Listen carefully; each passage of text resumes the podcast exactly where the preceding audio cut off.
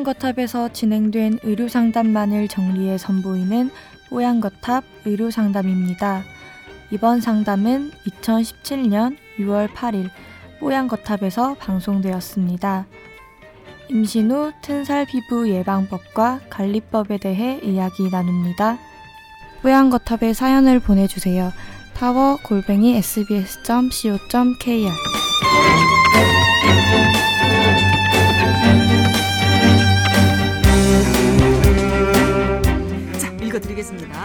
이분의 걱정거리는 아내 되시는 분의 배 때문이에요. 왜냐면, 아, 지금 임신 중이신데 튼살이 생긴 겁니다. 근데 튼살 방지하려고 계속해서 크림으로 마사지도 많이 하셨는데 그럼에도 불구하고 배에 살이 많이 트셨대요. 그래서 어, 전기 플라즈마로 피부를 재생시키는 기계가 요즘 핫하다고 하는데 튼살에 효과가 있을까요? 이미 튼살이 더 벌어지거나 커지지 않게 예방하는 방법은 없을까요? 이렇게 적어 오셨습니다. 정말 사랑스러운 남편이네요. 어. 이 튼살 부분은 참 고치기 어려워요. 음. 예, 이게 튼살 부분 이게 임 출산하고 나서 이 튼살을 고치려고 많은 피부과에서 노력은 하지만 한 번 손상이 되면 어렵거든요. 이거는 예방이 90이라고 생각을 하고 움직이셔야 돼. 예방이. 음. 그렇기 때문에 너무 어 질병 때문에도 더 많이 아기가 좀 과다 양수가 많다든지 음. 뭐 이런 여러 가지 몸의 컨디션에 따라서도 이 살 트는 게 또 강해지고 음. 그다음에 피그멘테이션에서 흑색으로 착색되는 경우도 많거든요. 어. 살이 튼 부위가 시꺼먼 선들이 나오면서 착색이 되기도 합니다. 어허. 그러니까 이거는 피부의 건강 상태를 만들기 위해서 뭐 외부적으로 발라준 로션도 여러 가지가 나와 있거든요. 그런 것들 충분히 하셔야 되고요. 몸 컨디션도 잘 만드셔야 되고 음. 이제 그렇게 해서 했는데도 이렇게 튼 살이 나온다면 아까 얘기한 플라즈마라든지 여러 가지 치료 피부과 치료를 병행하실 수도 있어요. 어, 예. 임신 중에 치료를 진행해도 될까요? 음, 저도 그 부분은 제가 정확하게 모르겠습니다만 어, 그 이후에 치료하는 뭐 여러 가지 어, 기술들이 있긴 하지만 그럼 출산 후에는 괜찮겠죠? 예, 출산 후에는 상관이 음, 없지만 네. 예. 근데 제가 이제 이 사연 때문에 우리 펑크처럼 산다님 제 패친이신데 패친 아이디가 어떻게 되시는지까지 알려주시면 제가 더 좋아, 좋아하겠습니다만 고맙습니다. 더 패친을 해주시고 제 뉴스를 그 잘 봐주셔서 근데 이제 이 분의 사연 때문에 튼살을 공부했는데 봐서는 튼살 잘 낫기가 어려울 것 같아요. 임 원장의 말대로 이게 피부가 그러니까 갑자기 살이 찌거나 피부가 팽창하는 시점에서 그 피부가 찢어지는 음, 현상이 얘기 야기되고 그걸 그 사이에 콜라겐이 들어가서 섬유화가 일어나는 거거든요. 네. 그러면 이거 콜라겐이 들어가서 섬유화되는 거를 어 복구시키는 부분에 대해서 그런 현대의학의 기전이 있느냐 잘 모르겠어요. 안 떠올라요.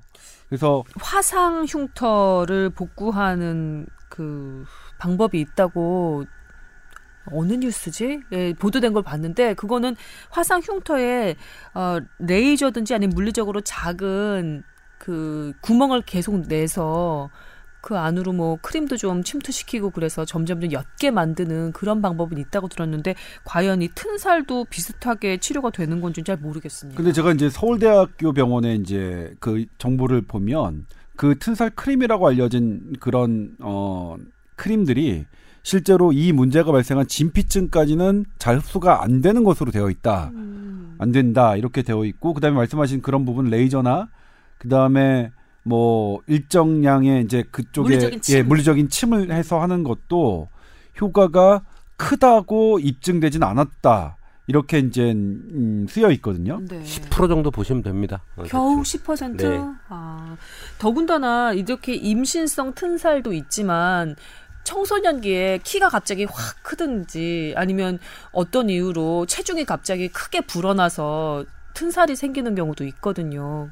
아마 더군다나 이 청소년기 같은 경우는 외모에 신경 많이 쓸 때라서 이 배 같은 경우는 가리수라도 있지만 청소년기 성장 때문에 생기는 튼살은 무릎 위쪽이나든지 예, 그다음에 허벅지라든지 이런 식으로도 많이 생기기 때문에 가리기도 좀 뭐하고, 예, 그래서 더 걱정인 분들도 계시더라고요. 네, 지금 어쨌든 탄산가스 레이저, 그다음에 어비움 야그 레이저, 그다음에 미세 박리술, 고주파 치료 이런 것들이 이제 튼살에 시도되고 있는 중인데 음, 나중에 이런 시도들 중에 어, 대단히 효과가 있다라고 음, 밝혀지는 게 있으면 그건 별도로 따로 소개를 해드릴 텐데 네.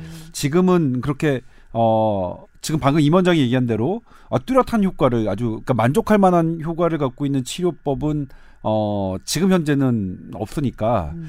이 튼살 임신 때문에 생겼던 튼살이라면 이거 예쁘게 봐주는 우리 마음의 마음을 변- 변화시키는 게 아, 물론 이 남편 되시는? 분께서는 그 제 와이프는 튼살이 생겨도 너무나 아름답다고 이렇게 네, 얘기를 아, 해주신 분이기 때문에 근데 그거 이제 아내분이 이걸 신경 아내분이 쓰시니까 속상해하시니까 그렇군요. 이분의 체형을 보면 158에 음. 어, 3.6kg고 작은 키에 아기가 크다든지 이렇게 되면 팽창이 커지잖아요. 음. 그럼 이렇게 튼살이 더 심하게 생길 수가 있어요. 이미 튼 살이 더 커지지 않게 예방하는 효과도 역시 마사지밖에 없나요? 그렇죠. 그 우선은 이 아이고. 배가 커갈 때 천천히 커가는 게 제일 좋거든요, 사실은. 음. 근데 이미 아까 얘기한 대로 섬유가 돼가지고 조직이 그렇게 돼버리면 음. 고치기가 참 어렵다. 그러니까는 이건 관리를 하고 네. 그 다음에 엄마의 몸 상태, 특히 수분 상태, 양수 상태, 배가 커질 수 있는 여러 가지 뭐 원래 비만이 있었다든지 이런 것들의 관리가 사실 더 중요한 거죠. 아이고 그런데 배 커지지 말라고 어떻게 할 수도 없는 거고 말이죠. 임신하셨는데. 사실 저희 와이프도 지금 임신 중이거든요. 네네. 예.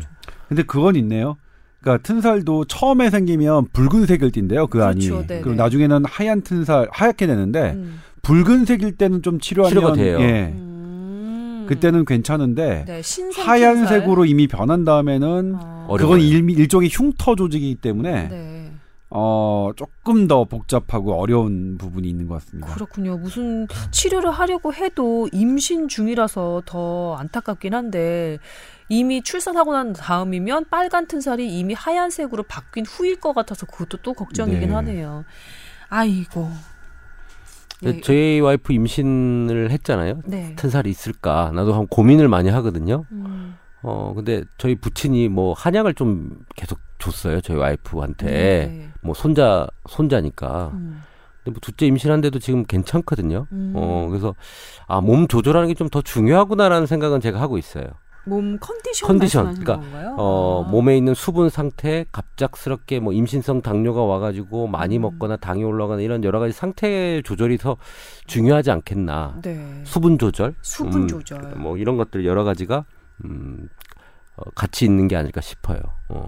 이분에게 드릴 수 있는 충고는 그러면 뭘까요? 우선은 그 외부적으로 바른 크림으로 관리를 좀 하시고 거의 출산에 지금 39주 차거든요. 네. 어.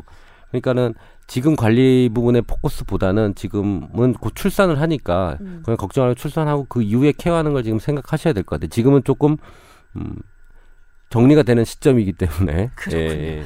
알겠습니다. 예, 잘 들으셨죠? 다음 한 번은 뭐 네. 형편이 되신다면 방금 예- 그 김선 아나운서도 말씀하셨지만 그렇게 시술 레이저 같은 것으로 시술하는 것도 뭐 시도는 해보셔도 음.